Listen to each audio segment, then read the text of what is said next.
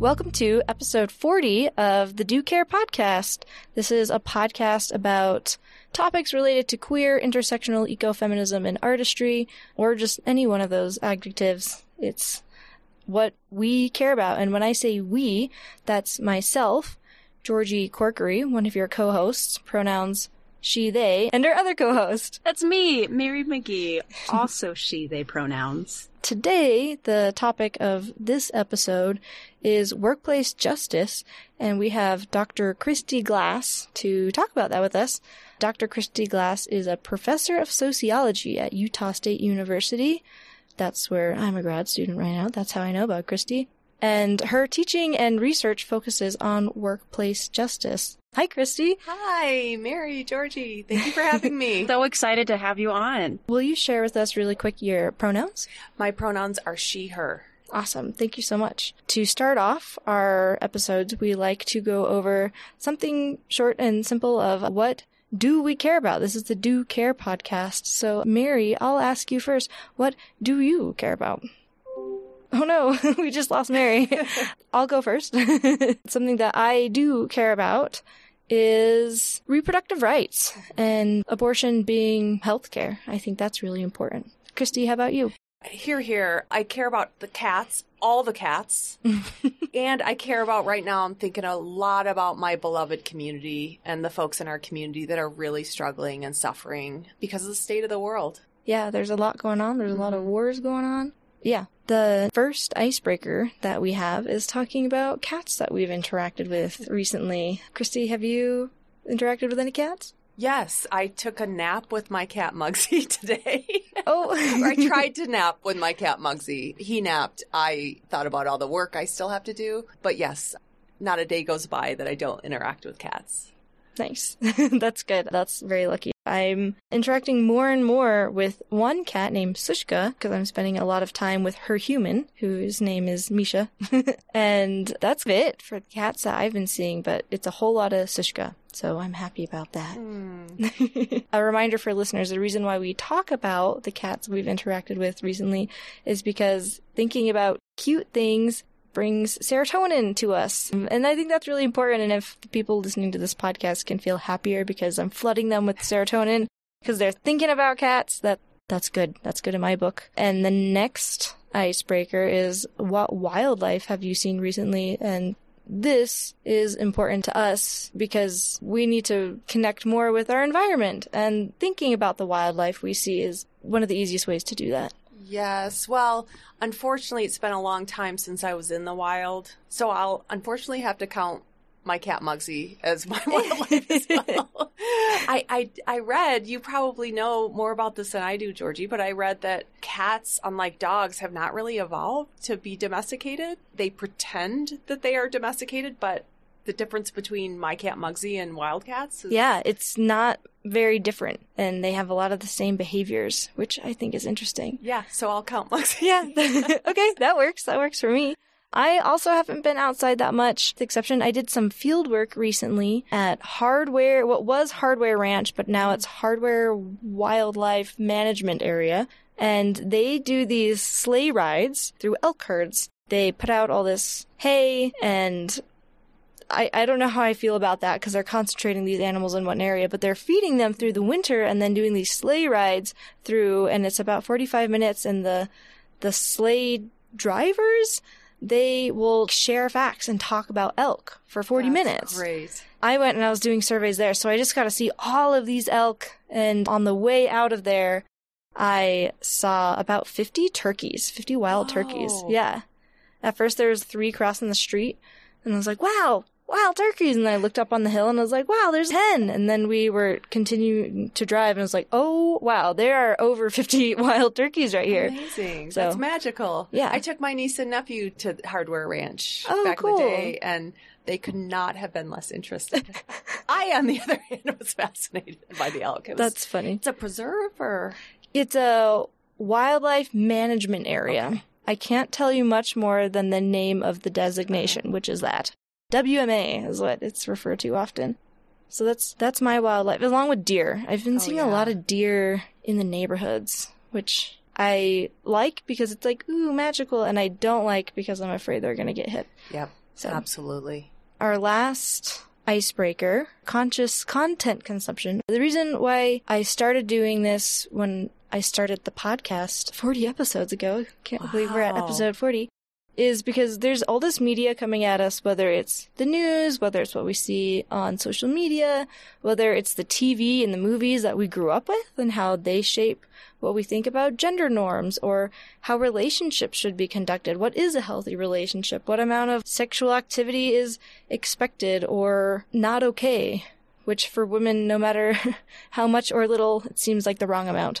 But so that's why I want to talk about conscious content consumption is something that you think has shaped the way you think in a good way, in a positive way, or that was really good for you. I'll I'll let you go first, Christy. Yeah, my mom recommended a book to me, Aja Barber's Consumed, which is a book just Hmm. about consumption and what we're doing in our daily life when we're consuming mainly clothing. Yeah. And I've long been strong advocate for thrift and this book just re- really reinforced it. To your point, I think most media is built to convince us to buy stuff.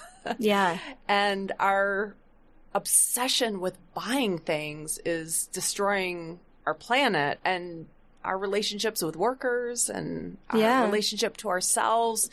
And so just being more conscious about what consumption is, what it does, this has really been something I've been thinking about a lot. Yeah. I definitely went through a phase of my life of I'm not going to buy anything new.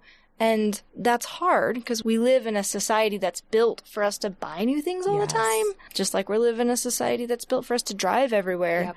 It shouldn't be on the individuals, but we actually have a lot of power when it comes to whether or not we're going to go buy a bunch of stuff at Forever 21 and then Yeah. throw it away next week. And clothes, it, that's like the funnest thing to go thrift. So Yeah, absolutely. I'm convinced that if none, if there was never another pair of jeans manufactured, we have plenty of jeans for all the humans. Yeah.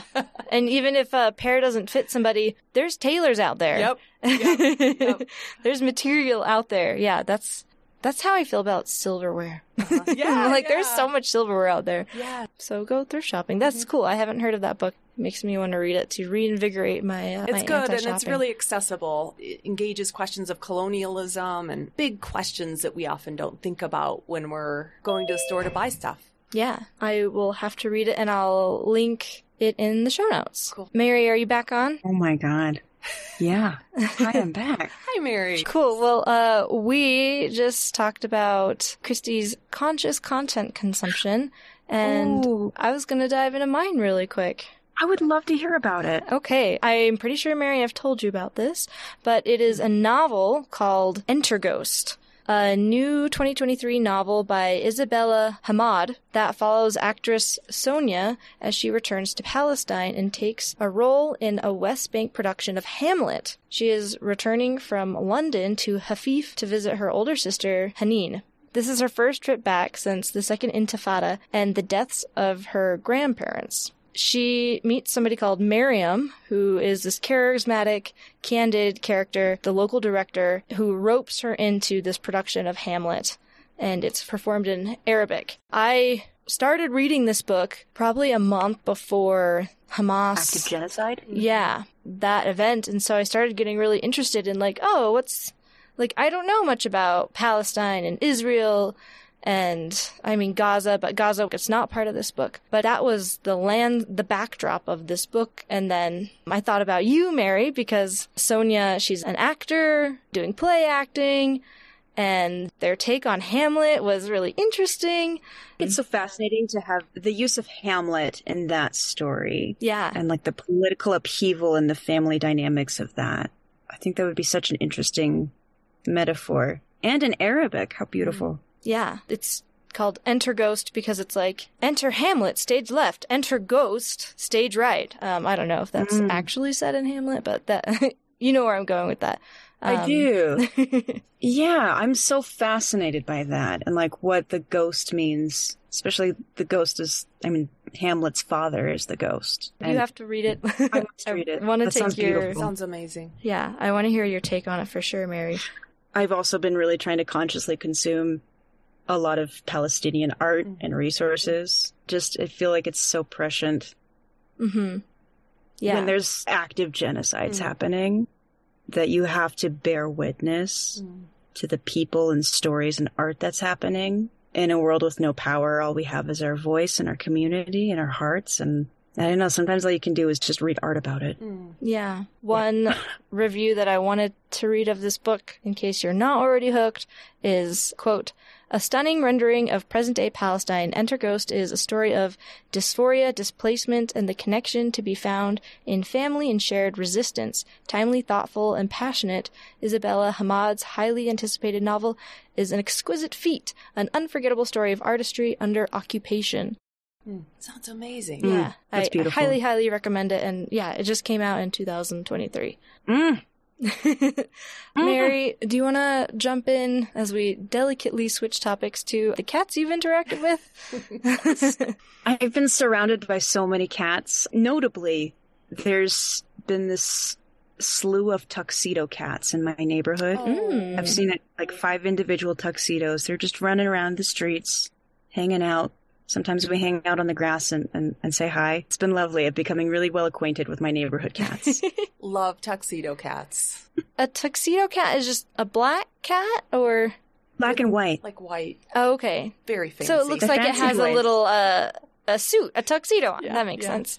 Yeah. Um, very cute. And neighborhood cats, they rock. It's so nice to get to know neighborhood cats. Yes. I was walking down the street and I saw this. I heard a cat actually, and I whipped around.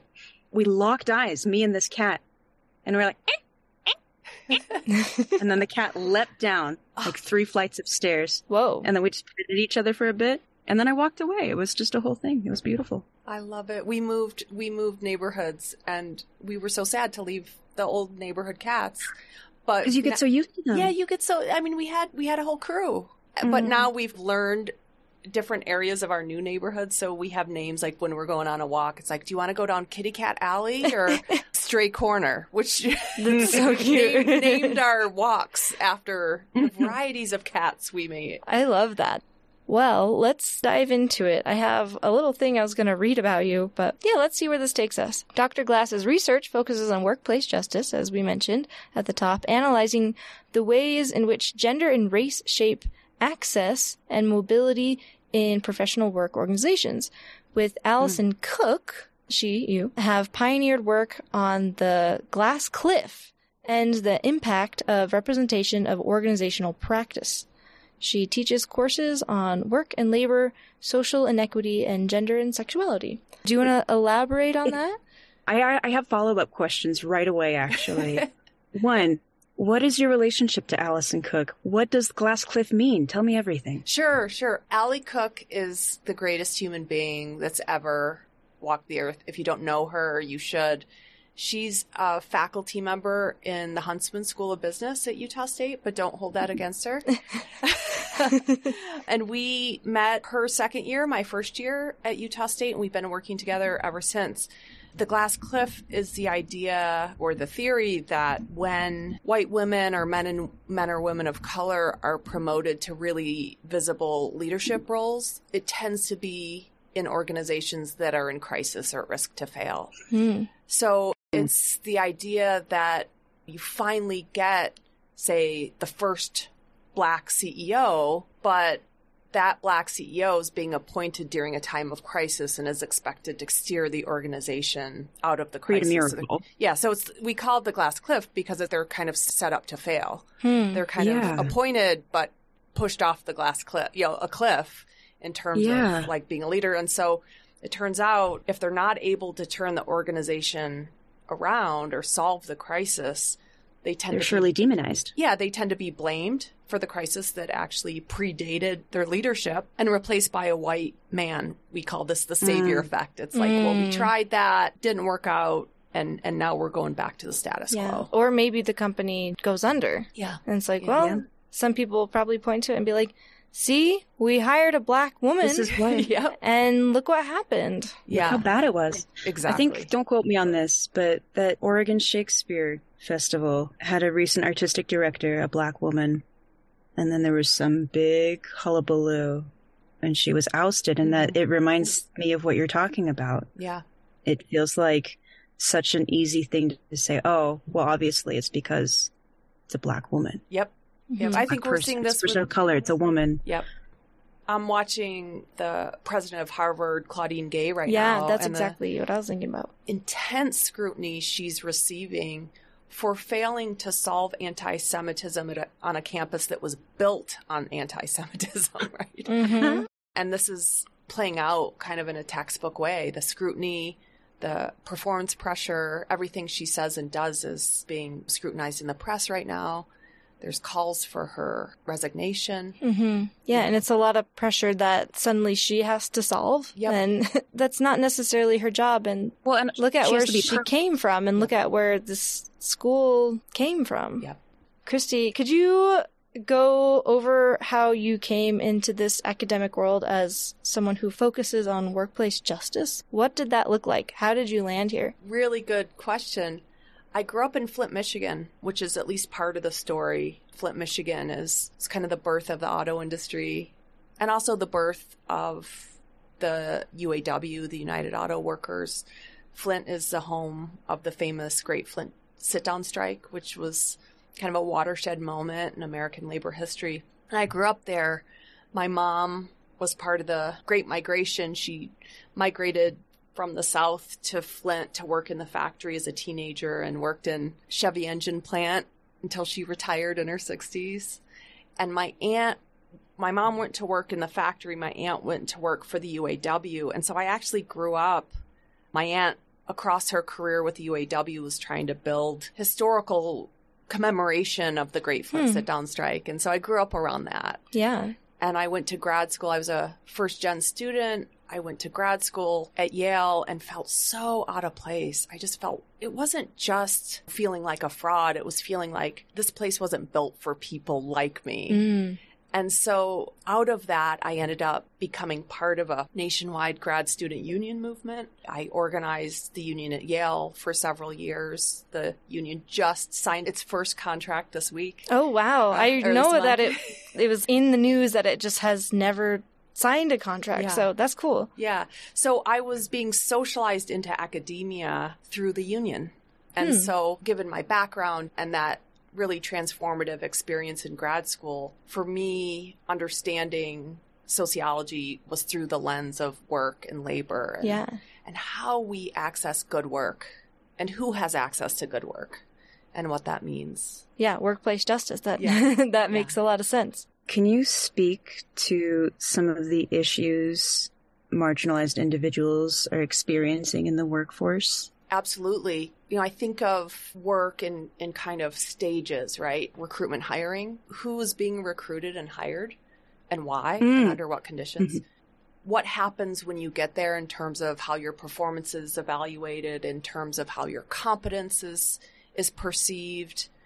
And then who is promoted? What does the promotion process look like? Hmm. And so I've studied each of these processes at different points from the perspective of gender and race. I have an ongoing series of studies right now working with a team of researchers at, at Utah State, trans and non binary workers, access to work, what happens when they get there, access to promotion. And yeah, it's really predictable. The patterns that we see are really predictable and not at all surprising for anybody who's a member of a marginalized group or who thinks about these things in any kind of critical way. So I spent many years interviewing employers about how they recruit and hire. And I remember this was early on in my career, and people were saying, you know, you can't actually talk to employers. They won't actually tell you why they discriminate. They won't admit to it. Yeah. But I actually found the employers for highly skilled jobs, they were so confident that the ways they discriminate are rational. hmm. They felt so righteous about it that they were actually willing to talk to me about why they do it and why it makes sense. Would this be like lawyers and doctors or engineers and CEOs? Yes, all the things. So, employers in the finance sector, global finance, and business services. So, law, tech, you know, like you what what are some of the things they're saying? Yeah, so at the time, I was really interested in how employers think about parenthood in terms Yeah. of recruiting Mm, hiring. That was going to be one of my guesses. Like, Yeah. oh, well, she's going to have to take time off because she's a mom Yep. and she breastfeeds. Yep. Yep. I mean, you just, you just, I, more than any other research experience, I had to learn how to fix my face because I would be sitting across the table from somebody who's saying, you know, look, once a woman has a baby, it's like her brain just can't focus on work anymore. like she's Oh my I god. can't take her seriously. And if she takes time off, then all she's thinking about now are changing diapers and breastfeeding. And, you know, this is a high powered industry. We can't have that. you I wonder if your face looked like what mine just did. That's nuts, Nuts. That they actually that that makes me think of Jordan Peterson. Yeah, yeah. Just entitled to their bigotry and feeling like they're really deeply held bias and then the discrimination that their action they're taking on that bias is so righteous that, that Mm. they're doing this for the good of the company, you know, Yeah. it completely ignoring the loss of talent. Hmm. that Yeah, there's so much value that you're needlessly overlooking Yes. because you think that workplace has to look a certain way and can only function in a certain way. Yeah. And so that was looking at it from the employer's perspective and then all the way through to Allie and I spent several years interviewing CEOs who had experienced the glass cliff about Mm. the experience of navigating these professional climates as outsiders Yeah. and, and how they negotiate their own belonging in work cultures that don't include them, that weren't built for them. They negotiate them with with themselves internally or with other people, being like, "Hey, no, I actually deserve to be a CEO or a president of a company." Yeah, both. So it's interesting. We'd been working on the glass cliff for many years and we'd been looking at big quantitative data sets and Fortune 500 companies. We'd looked at NCAA coaches. I mean, big data sets over time. And we'd found really clear evidence of, of the glass cliff. So we were saying, well, this is a phenomenon. What causes it? Well, who knows? But Yeah. this is real. And then we started interviewing CEOs who'd actually experienced this, and our entire perspective on this phenomenon changed because what they told us again and again was early in my career, I was kind of an up and comer in this company, but my visibility was due to being the only black man or the Mm. only Latina woman. And that meant that I was hyper visible as being the only one, but also invisible for things like leadership and as, as being a rising star. And so, to gain the credibility and legitimacy as a leader, they developed a strategy for very early on in the career going after the most high risk jobs Oh. to prove Each one of them? Yeah. Oh, Yeah, We heard this again and again. We ended up calling this the risk tax, this idea that to be seen as CEO material, as an outsider, you have to prove yourself again and again. And you Yeah. can't just be good at your job. Yeah, you You can't have- just get the raise because you've Yep. been doing well or get the promotion. Which or- is disgusting It's because disgusting. every job I've worked at, there's been some mediocre white man Yep. who has excelled off of doing nothing just because he has mm-hmm. a penis. Just showing up. Just showing up. Just right? showing up. And you can bust your ass and no recognition and be overlooked for everything. Yep. Yep. So th- it dawned on us halfway through this research that we were only talking to the winners, the people who'd survived Oh. these like oh. multiple Yeah. rounds of risk because every one of them said, I knew that pursuing this risk strategy, if I succeeded, I could get over the hump of just being the only black man Yeah. and I would be seen as CEO material. If I fail, my entire career would be derailed because I would confirm in everybody's mind that I wasn't smart enough, I didn't have the Mm. competence, I wasn't committed enough. That ultimatum feels so harsh. Harsh. Because that's not, I mean, well, I'm not sure how I would think about it if I was in that position, but it's like, well, if I make it, that's great. And if I don't, then it's over. yeah, that's a lot. But also, if you make it, you're still always at a risk of crumbling Yep. off that Mhm. cliff. You're always You're not secure. You're never safe. You've killed yourself to be in this impossible position. Yeah, uh, that's absolutely right, Mary. A lot of folks referred to the idea of the one mistake rule. When we talk about the glass cliff or the glass ceiling, the kind of implicit assumption is that once you transcend into these high powered leadership roles, some of that intense scrutiny and pressure goes down because you've made it. Yeah. You know, you're CEO of a Fortune 50 company, like you've made it. But that's not what these folks, Yeah. that's not the story they tell. The story they tell is the higher they rose, the more intense the scrutiny. hmm Well, I think we can see that Yeah. really clearly with the fact that Obama became Yep. president and everyone's like, okay, well, I guess racism's gone Racism's now. over. But then he was under incredible scrutiny and he was articulate and just the way that he juxtaposed other presidents or like Michelle Obama had a sleeveless dress on and was just, yeah, such a slut. Gave a new meaning to bare arms. Sorry, I had to. I stole that from uh, Jimmy Fallon, I I think. love it so much. but yeah, and then we have Ivanka Trump who has all these nudes, which are I have nothing against anybody having nudes, no matter how professional they are. But it's like, wow, that she got almost no scrutiny in comparison to Michelle Obama. She definitely got scrutiny, yeah. to be Yeah. clear. But Yeah. yeah, and so one of the most heartbreaking lessons we came away with was every single person we interviewed said, I'm exhausted. I'm Hmm. discouraged. I'm frustrated. I'm fighting the same battles at 60 that I was fighting at 30. I'm looking for an exit strategy. Allie and I talk about this a lot that we have this incredible talent pool. Folks who have overcome so many odds and have been flawless and have transcended the multiple layers of racism and misogyny and, Mhm. and across their careers and they want out. yeah, And it's like, you know, we That's so sad. you know, if you look around, it's like we need the talent, we need that creative problem solving and yeah. It's, Instead, it's a huge waste. yeah. So you started to talk about the one mistake rule, which I'm sure I could guess what it is, but why don't you explain it? Yeah, it's this idea that when you're an outsider, everything you do, everything you say, your body, your performance of self is under scrutiny constantly, Hmm. under constant critique and subject to so many negative stereotypes that one mistake can derail you or, or undermine perceptions of your competence. So, for example, we talked to a Latina CEO who kept a whole list of words that she would not use when giving public speeches Whoa. because they accentuated her accent. Oh, And she God. was conscious that her accent would trigger stereotypes of Yeah. incompetence. Or we That's talked to a yeah, devastating. We talked to a black man CEO, the first black CEO in the entire industry. He was super conscious of when there was going to be a conference meeting, he would get there first. So he was very tall. He'd had a previous career as an athlete. He was Hmm. he, his height was kind of imposing.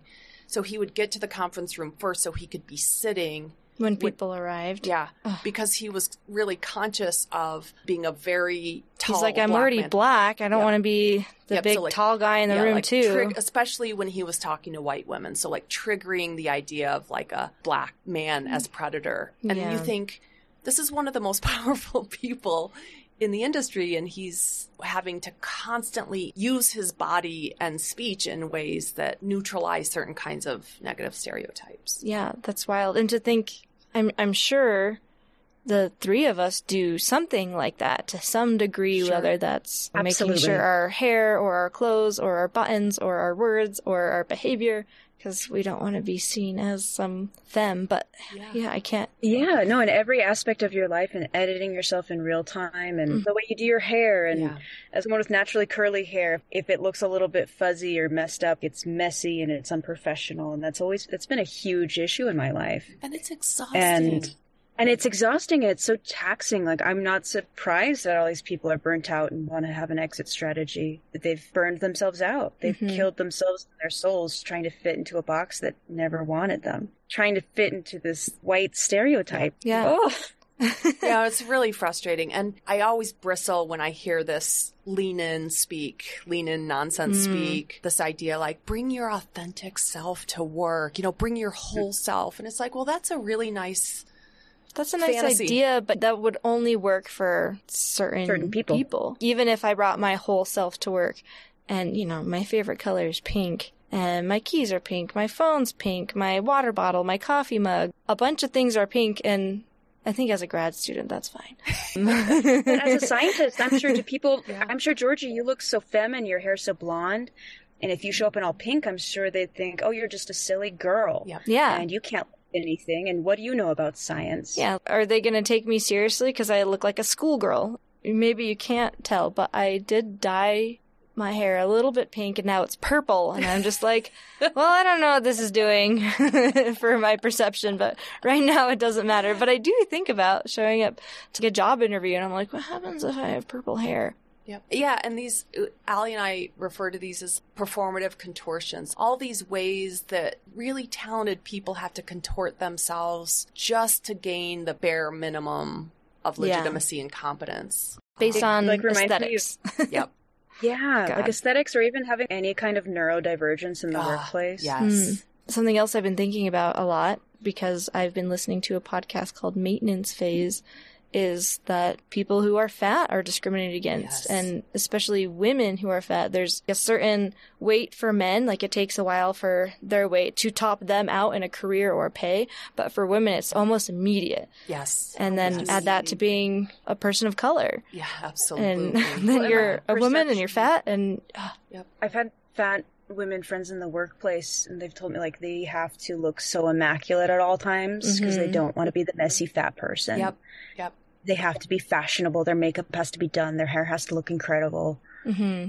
They don't. Yeah. yeah they can't show up in sweats Yeah. Yeah. No, they don't have the luxury of having an ugly day or having a messy day. Yep. yeah Or s- triggering stereotypes that they're not competent, again, lazy. Hmm And again, none of these things have to do with talent. yeah And that's what's, I mean, we're just losing sight of what matters the ability to be creative, the ability to be innovative, the ability to collaborate productively with other people. All of these things that are of value to all of us and all our organizations depend on a level of inclusivity that is Yeah. missing. when you see these CEOs who are of diverse backgrounds or marginalized identities, when they're in that position, have they expressed that the culture has shifted at all, that they've been able to hire more people? Because that's maybe one of the goals is to make it so instead of being the only woman of the company, it's half and half plus other gender diversity.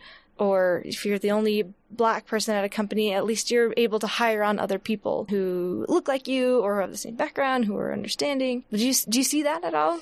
Yeah, we asked about this specifically, and the and the answers it's complicated because one of the things we heard from folks is that when they are the only woman, or they are the only black woman, or they are the only Latinx man, they're under such scrutiny, especially when they're appointed during a time of crisis and all eyes are on them. And you know, Mm. the level of scrutiny is such that many of them told us, and this was disheartening, though maybe not surprising, that that level of scrutiny meant that when they were doing hiring and promotion for their teams, if they were to hire someone like them, the assumption would be that they had an agenda.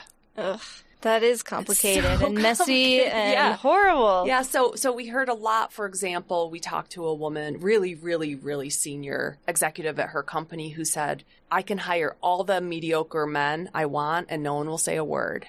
But if I hire a woman that isn't a star, Yeah. everybody assumes I lowered my standards to to get her in." So what she said, and I'm grateful that she was willing to acknowledge this, that her bar for women is so much higher Ugh, which it makes sense and it's disheartening and it also suggests that these folks are really limited in their ability to, Yeah. to enact they're in such a tight change. corner. yeah now we've done quantitative work that actually suggests that having better representation especially among leadership does lead to organizational change and transform Hmm. transformation but not necessarily at the individual level Yeah. and i remember the Indra Nooyi, former CEO of PepsiCo, stepping down. She's being interviewed by the New York Times, and they say, What have you done? You're a woman of color in this really high visible role. What have you done to appoint other women or to promote other women? She says, You know, men CEOs never get that question. Yeah, We just let them off the hook. yeah. Why aren't we asking every white man CEO, What are you doing to diversify your team?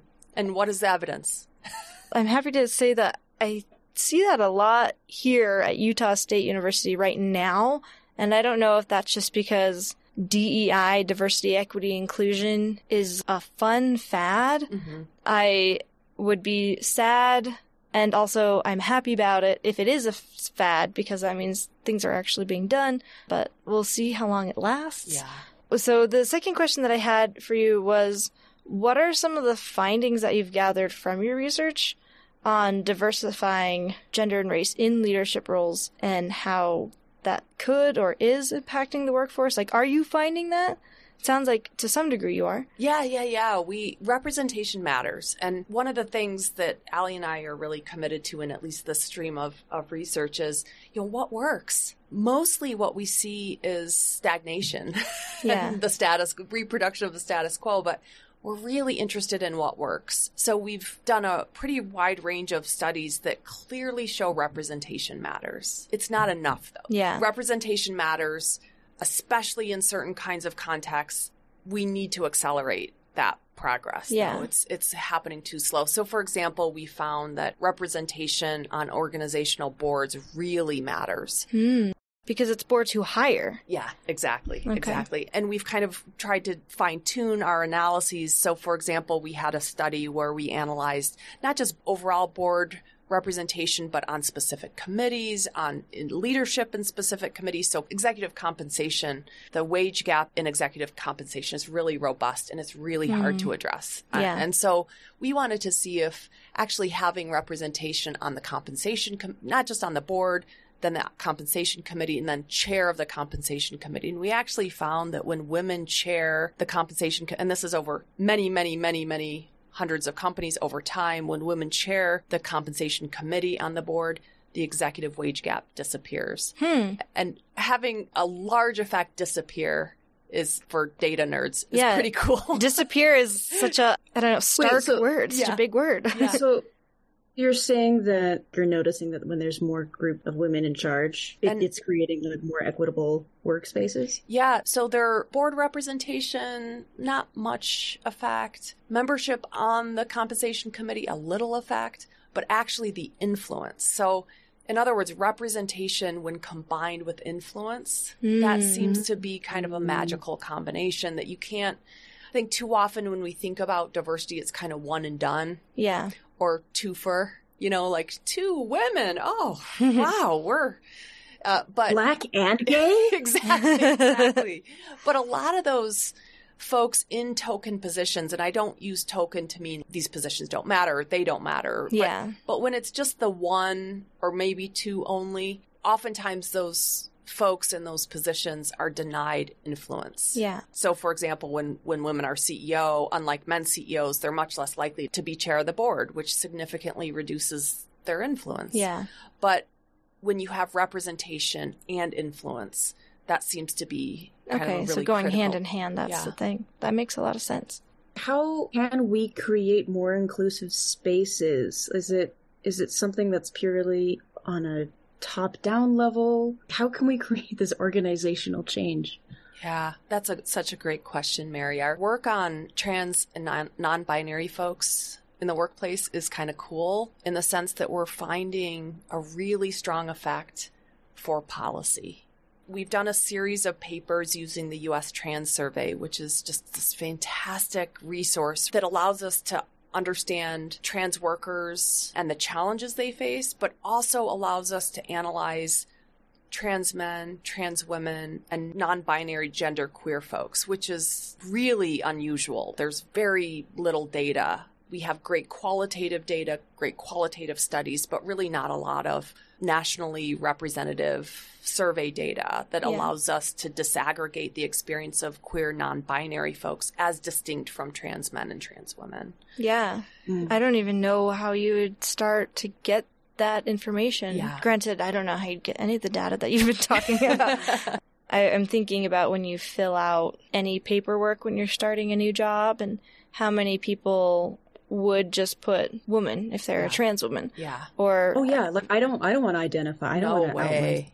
work. No way, that's not Stakes like I don't too care how high. safe it is. And like for Yeah. me, usually there's two options, right? Or there's another, uh, Yeah. an other option, and I I'll usually just pick women because it's Yep.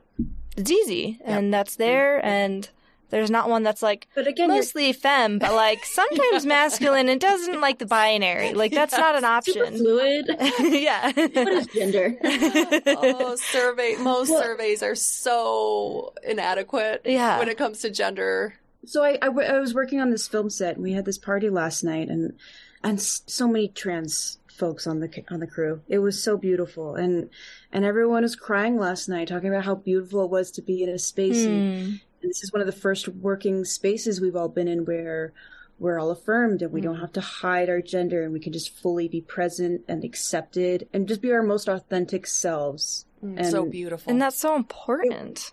it was so important and it made the art so much better and it made the working space so much better no matter how stressful and agonizing and grueling it was it was just a really beautiful safe space especially mm. for i would consider myself more in the fluid non-binary scale but the truly trans folks it was really beautiful to especially the people who were more recently out to be like wow Yeah. thank you for affirming me like this And like this space exists, which means that my Space exists. existence is valid. Yes. yeah so and i deserve important. to be here i deserve to make art oh, I'm so glad you were a part best. of that. I love it. And you said it, Mary. That's the context in which we do our best work. hmm And then thinking of all the CEOs that you were talking about who Yeah. Their talent is squished just like they are in that corner. Yeah. Mary, something that you said is what is gender? I wish that was a box that we could tick. Yes. Yes.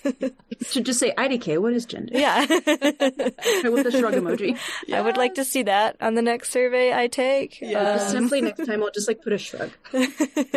There's some really good, good, good kind of pressure to change how surveys work in this mm-hmm. way because well so so the US trans survey is really the first survey that we have that has actually done this right and sorry, the U.S. trans. trans survey Okay. Yeah. I I don't actually know what this is. Yeah, so it's the first nationally representative survey of American trans folk. The first wave was 2015. The second wave was collected in 2020, and that's going to be released in 2024. So Cool. for the first time, we'll be able to See evaluate how progress. Things have changed. Yeah, Wow. yes. And I assume 2025 is the next launch of the Yes, yes. So this is just a gold mine for understanding. It's not specific to work, but it has some of the most deep dive into the work lives of Yeah. trans and non binary folks that we have. And so we've been able to ask questions that we could never ask before. And one of the questions we wanted to know is under what conditions do trans and non binary folks have agency to seek recourse when they face workplace hostility, harassment, discrimination, and bias? The evidence of bias and harassment and hos- even assault at work among trans folks is incredibly Yeah. high. And rates of unemployment, joblessness, and precarious work are so high among this community. And we haven't before really had the data to understand who's most impacted. Yeah. When even when we do have data on LGBTQ in surveys, we glom everyone in the same category, and that's not helpful. Yeah.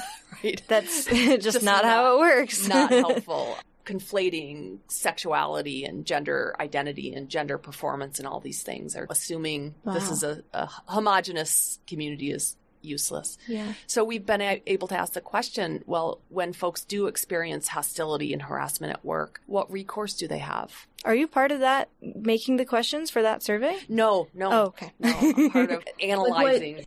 Have you found anything yet? Like, what recourse do they have?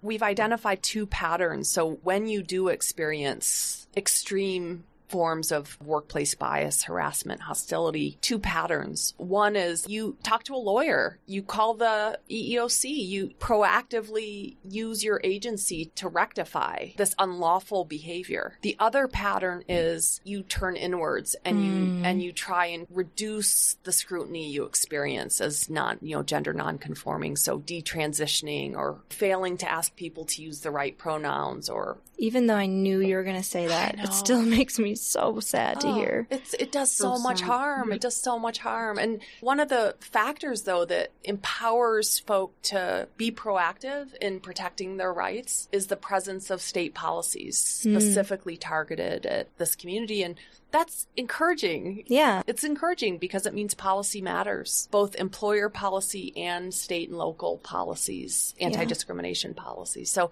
it's easy to think, oh, those laws, we have formal laws in place, but do they really matter on the ground? And our research shows that they really do matter. Yeah, which makes me feel sad knowing about all the policies going through to discriminate and harm the health and well-being of transgender youth. Yeah. That's Yeah.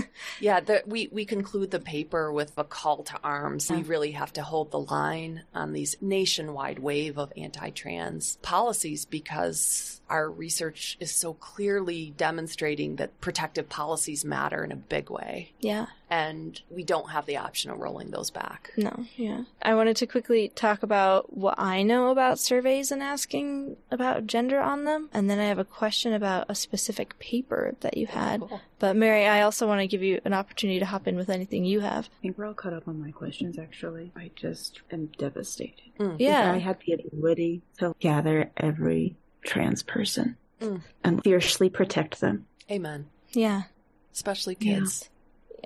Well, I think that's why I would love to do the work we do. Yeah, I feel like I, it's really so easy for me to get discouraged, but then I think it's these small interactions. It's like standing up for one person and being really aggressive about their pronouns. It's if you can do one thing for one person, it matters. It really Mhm. matters.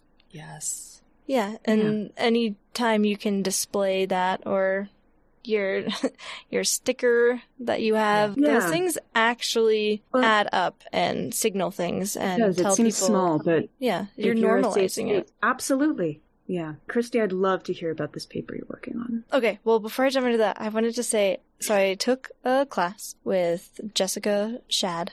Oh, survey master. Yeah, yeah. She she taught survey She's methods. amazing. She is the survey master. She's really fun to work with. I like her. She's on my committee, which is great for me, hopefully for her too. But when we were talking about how to ask the gender question, because you know, I I'm like, let me push all the buttons.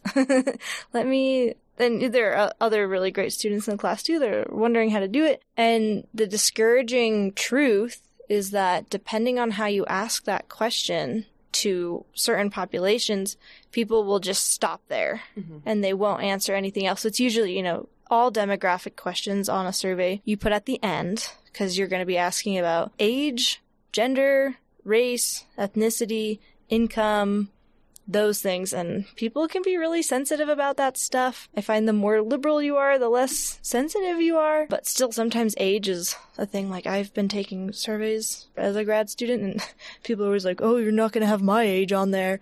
And I'm like, "Yeah, I have up to 200, so you're fine." so it's just like I hear that joke all the time. Can we stop joking about how being old sucks? You're smarter than I am. That's a good thing. But I get why. It's beauty standards and it's not good. But thinking about gender, if you have male, female, or what I've been recommended to use is prefer to self identify instead of other, because you're like literally othering somebody. It's like prefer to self identify. And that's still only three. And again, I don't know if I would pick prefer to self identify because what is gender? I don't Yes. know. Shrug emoji. And then if you add all these other ones, Jessica Shad does this all this work with ranchers in Utah and rural Utah, and I'm sure that even like prefer to self-identify, they're like, Pinko commies. yeah, And their surveys. yeah, like these liberal academics. I don't trust them.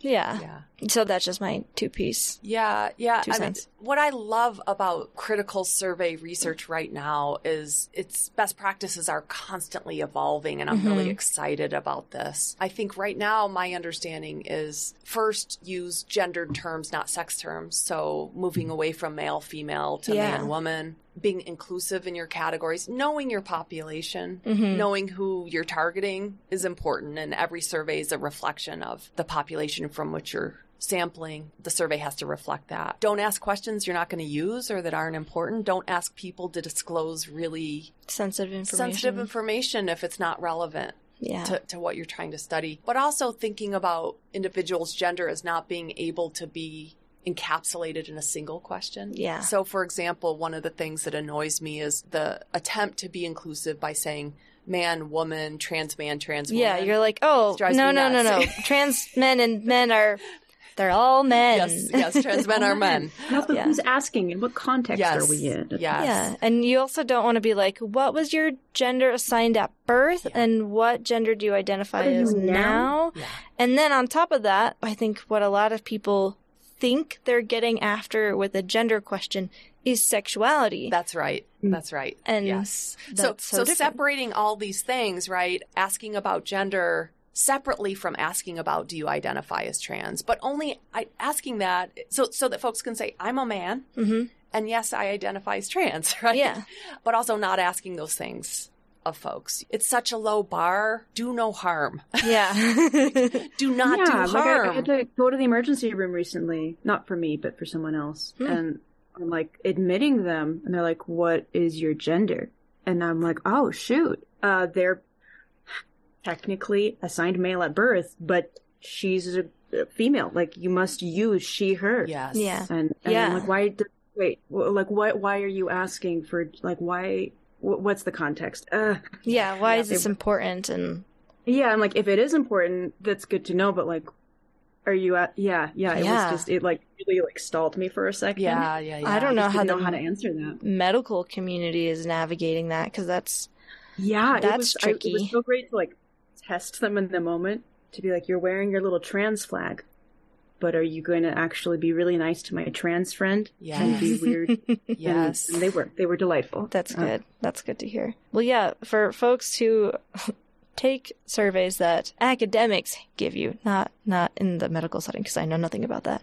Know that it's all weird and the people giving you the survey probably didn't make it and if they did make it, they're trying things out. They're learning too. So just take the survey because it's really helpful. But Moving on to my question that I have for you on a paper of yours. Can you tell us about the paper in progress titled Sex Work and the Precarity of Trans Lives, a Labor Process Analysis? And maybe it's not in progress anymore, but I, I, I, I assume it is. It was just published online Oh. like last week, week before. Wow. So it's yeah, hot off the presses. well, Um, congrats on the publication. Yeah, this was part of the the kind of series of papers on work and labor that we've been working on with a team at USU. There's lots of research or there's lots of evidence that trans folk are disproportionately represented among sex workers. And sex work is work, hmm but it's also precarious. And so to understand the full picture of the precarity of trans lives in the context of work and labor, we wanted to understand how workplace, formal workplace bias, harassment, hostility contributes to engagement in, se- in precarious forms of sex work for trans Yeah. and non-binary folks. We wanted to understand, in other words, how exclusion from the formal labor market is a pathway into other precarious forms of work Yeah. for trans people. So we analyzed how either being denied work because you're trans or non-binary or being fired from a job because you're trans and non-binary contributes to engagement in precarious forms of sex work. Yeah.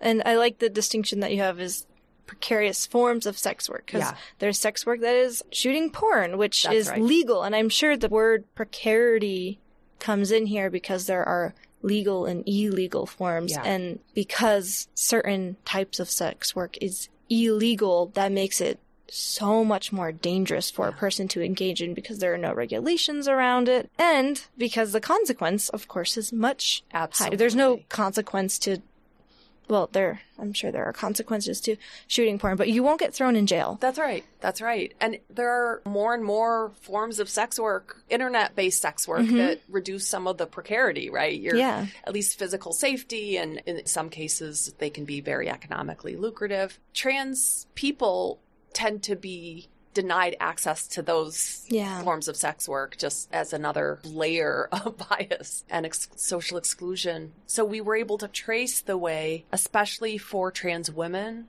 and non binary folks, extreme forms of exclusion from the formal labor market are this kind of pathway into precarious forms of sex work. Hmm. So, again, just another way of being able to document how employer discrimination and bias contributes to precarity for trans folks, not just because of unemployment and not just because of having to manage hostility when you go to work every day, and not just in terms of being relegated to more part time or low wage jobs, but also for increasing your engagement in really dangerous forms of precarious labor. Yeah. In other words, you know, the, the stereotypes about trans folk and sex work are really misguided and transphobic, really. Yeah. What we're actually showing is that unless we get really serious about reducing employer bias and bigotry, unless we make the formal labor market inclusive and welcoming to trans folk, uh, shutting off opportunities for the folks in the trans community Yeah. to live. It's putting people in a hard place. That's right. And some people choose, rightfully, their choice to engage in sex work, and some people have less options, and so it's less of a choice. That's right. That's right. It's a means of survival. Yeah, and that's scary. It Can get really dangerous very Yeah. fast. Yeah. Mhm. I think about a person I knew a while back who is trans and we worked essentially the same job and then I found out they got paid so much less than me and they were somewhere else. They didn't have a functional car and to get home that was an option for them in order to get a ride home Yeah. and at the time that was really appalling for me and you know they said it very nonchalantly and like wow yeah, Yeah. that's the world that I lived in in, in Utah and it's you Yeah. know that's just the truth everywhere and it's really that's hard for people Yeah. Am I allowed to swear on this podcast? fuck it Okay, what the fuck are we doing, right? because what we, what do we know about trans and non-binary folks? They they're less likely to have parental support, right? They're less likely to have parents who can support them until they get on their mm-hmm. feet. They face extreme forms of discrimination and bias in the educational system, mm-hmm. right? So from from K-12 all the way through college, so they're less likely to be able to find a community and support through their educational process. They get to work and they face hostility and harassment and exclusion from the labor market. And then what? yeah What, what world are we building for trans kids to be able to flourish? And instead of recognizing these challenges and moving towards solutions, instead we're punching down and Yeah. continuing to mm-hmm. take away things like sports, which could be an avenue to inclusion for trans kids, right? it blows my mind the one like a place where yeah. You can feel so in your body and so part of a community and have so much fun where the stakes are zero Yes. it's like Yes. nope let's take that away from them Yes, we should have campaigns in every community around this country to get more trans kids in sports. yeah More trans kids in extracurriculars, more trans kids in, you know, whatever. hmm And instead, we're in the name of fairness, removing even these avenues that could allow trans kids to build an identity in a community that allows them to flourish where it's just, it's madness. It's like nefarious westernization. Yeah. It's really gross. well yeah well said i want to plug rock camp Ooh, what's rock It's camp? there's one in Salt Lake, so that one is SLC Rock Camp. But it's a thing that happens across the United States. I'm pretty sure there's a, past podcast episode on this pod about it. But it's rock. It was originally Rock Camp for girls, but then they had some of their the participants transition or come out as fluid or non-binary and they're like am i still welcome here and they're like oh my god and so they changed the name but it's for youth and it's run by folks of marginalized gender who play instruments and they really talk about like usually when you see a female or a woman in a band, they're singing. How often do you see them as the lead guitarist? And they mm-hmm. have stats on this for the big bands. And so they're like, yeah, we, we just take these kids in and it's a week and they teach them how to play. So you don't really come in knowing how to play. Some I'm sure do, but they teach them how to play. They give them an opportunity to form a band, get costumes, have a band name, write a song, and then perform it. Amazing. And they're with all these queer women, fat queers, and just this representation so that you get to come in and then you get to scream your truth on stage with instruments. so much. So plug for that. If you, wherever you are, rock camp is probably a thing in one of the bigger cities near you. So check it out. It's so cool. Love it. Yes, we need more of these spaces. Mm-hmm. All, all our spaces need to be these spaces. Yeah. And thinking about, you said the stereotype of trans folks and sex work, there is absolutely a stereotype, and that's portrayed a lot in media and movies. There's the documentary Disclosure, uh, Laverne Cox, I think, directed it, and if she didn't direct it, she had a lot to do with it, and she's in it a bunch. And it's so good talking about how transgender folks have been represented in film whether it's just the idea of a trans person or like actual trans characters. And something that I think about a lot is what's that Jim Carrey movie with animals? Oh yeah. Yeah, What dolphins? Ace Ventura. Yes, yeah. The end of that movie, from Disclosure, the documentary, there's a, a trans man, and he's like, "Yeah, I used to love that movie, and I rewatched it as an adult." And the end, the conclusion is twenty people throwing up because they realized that this woman has a penis, and it depicted in like most unrealistic way, and like, how dare you deceived us? And then all of them are just throwing up, and they're like, "Oh my god, my favorite movie that I watched as a Microaggression. Kid." That you see Oh. in TV and film, and you realize, like, where did this internalized homophobia or Mhm. transphobia come from? Like, oh, it's these, it's these little jokes that Yeah. we've watched as children. It's so Yeah. subtle to put that phobia in your head. Yeah, I'm hopeful because things like that are being more and more discussed, and I hope that parents are having discussions with all sorts of movies. Like, oh, hey, you you really love this movie? Well, let's talk about this one weird joke in it. People are still gonna love movies that have nostalgia for them, but we do need to talk about the impacts that Yeah. those things. Talking about conscious content consumption. So yeah, Yeah. Name it. Call it out. yeah, yeah and Yeah, discuss it. flag it. Misogyny. It's so normalized. It's in the air we're breathing right now. Mhm. Mm. I mean, almost literally. I, I think about this all the time. You know, what's happening with the Great Salt Lake, what's happening to our air quality, Mm. these wicked problems that are making the Wasatch Front uninhabitable, including for children, right? So if we really care about children's well being, but our legislature legislators just Yeah, air, water, the poisoning of our land, but no trans kids. yeah, and it- That's the real threat. It's like, Yeah. well, we want these all of these kids to be born, regardless Yeah. of the health of the parents and and that's it. We just Yeah. pop them stop out. there. I we, we care it. about That's it. kids so much in this state that we let them breathe toxic air hmm and don't see that as a problem. and for the benefit of, I mean, when you're really looking at it, it's the people who are profiting off of the fact that the lake isn't getting the water levels that it needs. And, you know, for not just thinking about the dust that will be coming off this dried lake bed, this drying lake, but the pollution from cars and the refinery. The Yeah. refinery that, I don't know if either of you know this, but this broke my heart when I learned it. The refineries are on what used to be this network of hot springs, natural hot springs that were important to, I don't know what The tribe. way that people colonized Utah, Mm. so disgusting. Yeah. The way that they destroyed this land. I'm not going to name names, but we all know who colonized this place.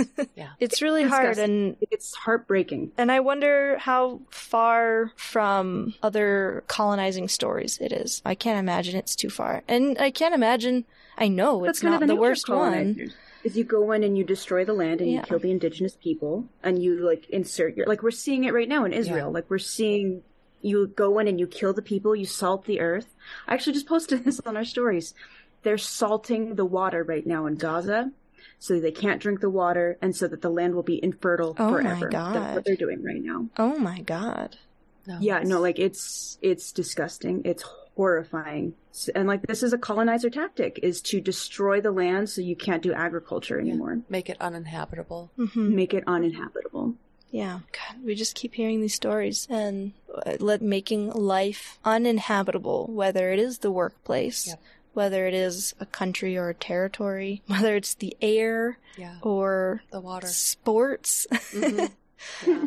That's that's a lot, and so I'm Yeah, and I think that's all we're wanting is to make a safe, inhabitable yeah. life.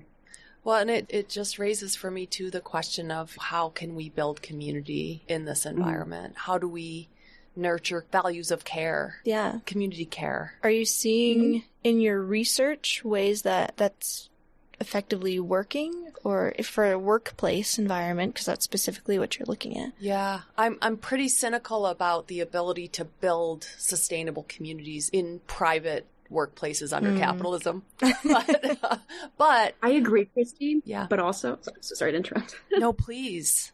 It feels like the workplace. It's the onus is on the individual. Yeah. Like I've seen, I've seen beautiful community happen, but it's because you, as like the lowest level employee, Yeah. are going out of your way to make a safe space and be extra kind and go the extra mile to be there for your people. Yeah, Yeah, I think that's and right. it's not an organizational structure thing. It's you as a person are creating the safe space. Yeah, and, and I, you know, I still believe in unions. Uh, you know, there's a there's a model of unionization, social movement unions, social movement union organizing that is really attentive to connecting with communities and expanding beyond the workplace, touching faith based communities, touching mm-hmm. community organizations, community leaders, and creating broad partnerships to organize around things that matter for workers, but that matter for communities too. And there's some evidence, and I'm really excited about this stream of research. Mario Suarez in our College of Education Oh, here at he's Utah so State. cool. He's I amazing. get him on here. I'm kind of a co-author on a paper he's written with folks, his research team, national research team, where they focus on teachers, where they find that teachers, trans teachers in a union, are so much more likely to stay in the job and flourish. Hmm. So this huge trans effect. So I'm really excited. And that it was both surprising and not surprising. Teachers unions have gone really far in adopting this social movement union model, which is more intersectional, more inclusive, again, more engaged with progressive community organizations. And if that's translating into this really incredible effect for trans workers, I'm excited about Yeah. that. And unions can be a place, haven't always been, but can be a place of true solidarity and mutual care. And Of union? yeah, yeah, yeah. Sorry. Yeah. oh, you should see Mary's face. she thought it was very funny that I said that. Well, that's a nice positive note to hold in the air after thinking about just how heavy, not just right now, but through history, Yeah. these issues have been. There are three more questions that we officially wanted to ask you, and maybe we'll just dive in. Sure. So, speak about the recent study you were part of, barriers. Well, this goes right into what we were talking about barriers to advancement findings from the 2020 study of gender and racial bias in Utah's legal profession. Yeah, this was a this was a statewide study, uh, survey and interview study of law in Utah. We wanted to understand where Utah is in terms of inclusion and equity from law school through the career. And our findings were really frustrating, depressing, discouraging. Was this published in the Tribune a few times? It was. Okay. Yeah. Yeah. And it really discouraging. Practicing law in Utah is a pretty hostile terrain. If you're a woman, especially a woman with children, or if you're a man or woman of color, or if you're queer, this is a hostile environment to build a career if you're not a white dude. Yeah. In fact, what we learned in the course of the study was Utah's unique nationally in its family friendliness. Laws notorious for being hostile to people who have any kind of care responsibilities outside of the workplace. Utah's unique in that there's things like flex time and flexible hours and work from home have been normative for longer than in other places, but for men. Yeah. yeah. So there's no definition that I hold of being life or family friendly that doesn't yeah. That excludes most people. yeah, at It's, least. it's old crusty white guy friendly. Yeah, yeah, but there's Not good work. family There's good work being done. So I'm I'm working with an organization, the Utah Center for Legal Inclusion, and we're really committed to opening up law school, facilitating access to law school for first gen students, for BIPOC students, That's queer cool. students. Yeah, we're, so so from Well, the ripple effects of that. Yeah. Like to be represented by a lawyer who you see yourself in. Mhm. yes, The effects of having more diverse lawyers on the population, yeah, that's incredible too. Mhm. Yes, I mean any conversation about law enforcement and criminal justice Yeah. is a conversation about whose perspectives and whose voices are being represented in the system. And who's valued in yes, the system. Yes, what bodies are valued? What bodies deserve justice? What Mhm. bodies get justice? So from supporting law school entrance all the way through building a career, right now we're working on a survey of LGBTQ plus and BIPOC students who graduate from Utah law schools. So U of U and BYU mm. are our only two law schools, but Oh. then leave Utah to build a career somewhere else. We want to understand why. Yeah. And, and we want to understand how we can retain that talent in Utah. The two law schools, even BYU, the students enrolled and graduating are much more diverse than the legal profession. So there's some kind of talent drain Mm-hmm. Yeah. happening, and we want to understand why and how we can work to retain Yeah. more diverse I talent can think here. of so many reasons why they're leaving, Yes. including their equality. well, that's, I feel like we could talk about that forever, but maybe we should just keep moving forward. One question that I'm interested in is what research project has been your favorite to work on? Oh, good question. I can't pick.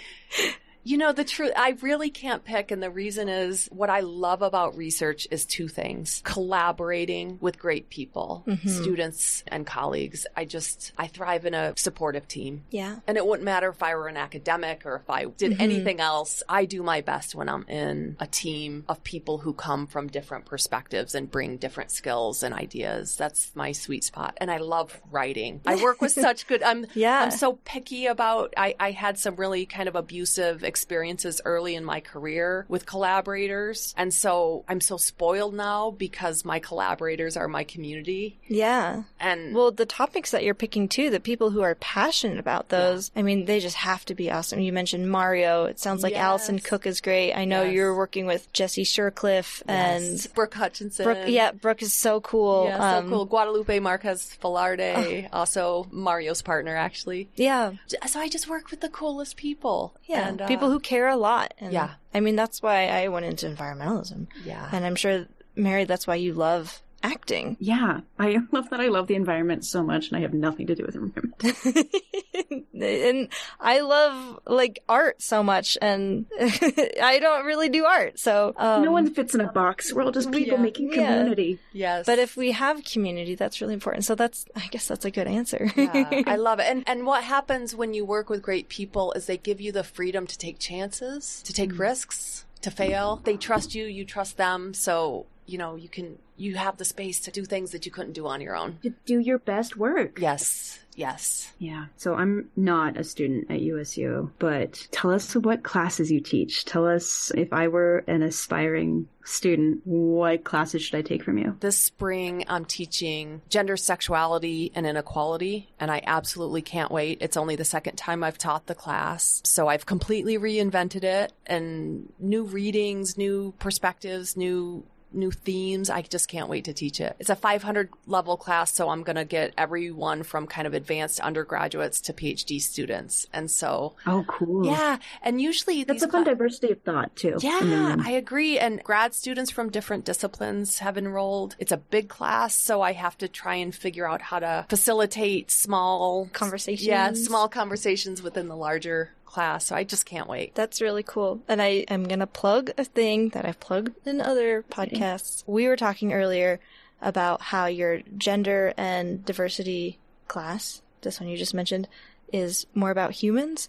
And the book Queer Ducks and Other Animals, again, you have to read it and pulling that in, I think could be useful because we've been told it's documented that homosexuality is a crime against nature, but we see in nature tangible proof of queerness and gender fluidity. Same sex sexual behavior is the term they use. So, and Mary, I think you've also read it now too. I love this. I love It's this. just so good. I want I want to be nourished by queer ducks and other animals. Yes, and they will. They'll nourish your soul and your heart, and then you'll look through and you're like, wait, queers have always existed Mm-hmm. in every timeline, and every species. Yeah. We're- we've been here forever. yeah, and the history of it, and the history of the documentation of it, and then the erasure of it. That's all part of that book, and it's Yeah. really interesting. I love that book. It's great. I think the stories we like to tell about nature are more about what we think the world should look like than actual hmm. nature.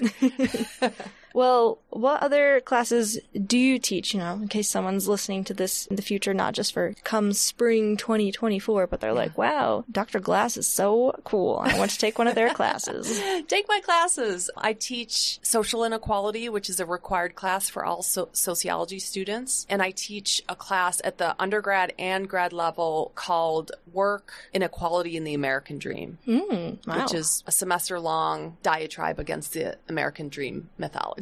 yeah. Wow. and oh, you know the cult of individualism, meritocracy, the and cult of individualism. Yeah. Wow. Oh God, tell me more. I know. I want to take the class. Yeah, I, I, I No, organize pay it. for my class. yes, these like myths we like to tell about who we are as a society. You know, myths of individualism and meritocracy and anything is possible and mo- the land of mobility. And I, we just systematically undermine these stories we like to tell about ourselves. We're a There's- very there's different country than we like to pretend we are. Yeah, and if you kind of hold yourself to this American dream, you're always going to fail. Yep. Because it's not possible. That's right. yeah. Wow. Wow. This conversation has been, I mean, heavy at times, but I've really enjoyed it. Me too. Me too. Thank you for coming on. We did reschedule this at least once. So thank you for working with us. thank you, thank you, thank you, Christy. You make me want to audit. Oh, you make well, me want to enroll in Utah State University. So well, if you're ever looking for a third co-host, count me in. We will probably talk about that for real later. Oh, I wish I could see Mary's face. only I can see Mary's face for listeners because uh, we're zooming and the screen's only facing me. So Mary just did like hand motions and blushy face. Well, and Mary, I'm going to be thinking about your description of this film set because I think that you've just described what workplace justice looks like. Hmm. It's one of the first times I've been in a work environment where I felt safe and supported and my full self. And I could feel that energy with everyone. I could feel everyone felt safe. Oh, and you deserve Yeah. that, and they deserve Yeah. that. I'm so happy. and you like have as a society and as an industry, we all deserve that space. Mhm. Yeah, I think we have a really good grasp on what workplace justice is not, Yeah. but I want to push myself to imagine the possible possible visions of what it could be, and I think what you described feeds that vision. Yeah. Mary, what movie is this gonna be? Just so folks later can look it gonna up. say, oh of my course, we'll link it goodness. in Oh the show goodness. notes. It's called Love One Another. That sounds appropriate. it does touch a lot on themes of sexual abuse and religious trauma, particularly in the Mormon church. So if that is upsetting, I don't think this is the show for you. But it's a really powerful message. I think a lot of people are going to see a lot of themselves in this. It'll be advertised at some point, but Yeah. keep your eyes peeled. Well, great, and we'll you know we'll definitely plug it in. If not these show notes, probably these ones because this won't come out for a minute. We'll plug it for sure. Um, and speaking of plugging, is there anything? I mean, besides your classes that you wanted to plug for people to follow you? I don't know if that's a thing for you, Christy, but No, I'm pretty. I'm I'm a ghost on social media. cool. You I like actually have to show up to follow me. Cool. um, Respect and that. that's not an invitation for stalking, but an invitation to sign up for classes. Absolutely. Thank you for the Read the clarification. Just Please could be read do not many show up IRL and follow me around. Well, gosh, do you do you have anything else you want to share? No, thank you. I hope the next few weeks we're headed into the holidays. I Mm-hmm. hope the next few weeks are full of play and rest for both of you. I Yeah, I got you. and and for everybody else, you know, if you're going in the holidays, whenever this comes out or in the future, know that there are survival guides for LGBT community members. I googled it. There are many, and Some of them are repetitive, but I think they're very useful, so look them up. And with that being said, we need to thank AJ Vanzabin for the intro and outro music. And yeah, as my pops always says, use your head and be clever, everyone, and try to make this, he doesn't say this, let's try to make the world a more livable space mm. for everyone. Amen. Bye. Bye. Bye! Hey everyone, thanks for listening to our episode on workplace justice with Dr. Christy Glass. In this episode, we talked a lot about legislature and policies that are making the Wasatch Front uninhabitable, so I wanted to take a moment to talk about some recent bills that once again have rolled back our queer rights. As of the publishing of this episode, the Utah Senate has passed House Bill 257, essentially criminalizing bathroom use in Utah for trans folks. This is the third year in a row that Utah Senate has passed legislation directly targeting the trans community. This bill changes the legal definitions of female and male, categorizing Utahns by the reproductive organs they were born with. So if you were born with a vagina slash uterus, you are considered legally female in the state of Utah. If you are born with a penis, you are legally considered a male. This law then designates bathrooms and changing rooms as gender exclusive for males and females respectively. So that would be barring trans people from using changing rooms, locker rooms, showers, and dressing rooms that align with their gender identity. You're going to see this in government owned and controlled facilities. So that could be state run public education like universities. You're also, I'm sure, going to see this in state controlled county facilities. For example, Salt Lake County owns and operates a lot of museums and arts organizations. You could see your rights stripped away at most state run organizations, not just government buildings. This current iteration of the bill is focusing on criminal penalties for using a bathroom or changing room not associated with your gender assigned at birth. It's upsetting to me because, as someone assigned female at birth, female bathrooms are unisex. They're just stalls. Changing rooms are unisex. It's just a room with a curtain or a door on it and a stool. There's nothing gendered about a changing room. The idea of a trans teenager being forced to disrobe in front of a group of people that they don't identify with. That feels so dangerous. That feels so scary. There's no way to interpret this law except a direct attack on the trans community.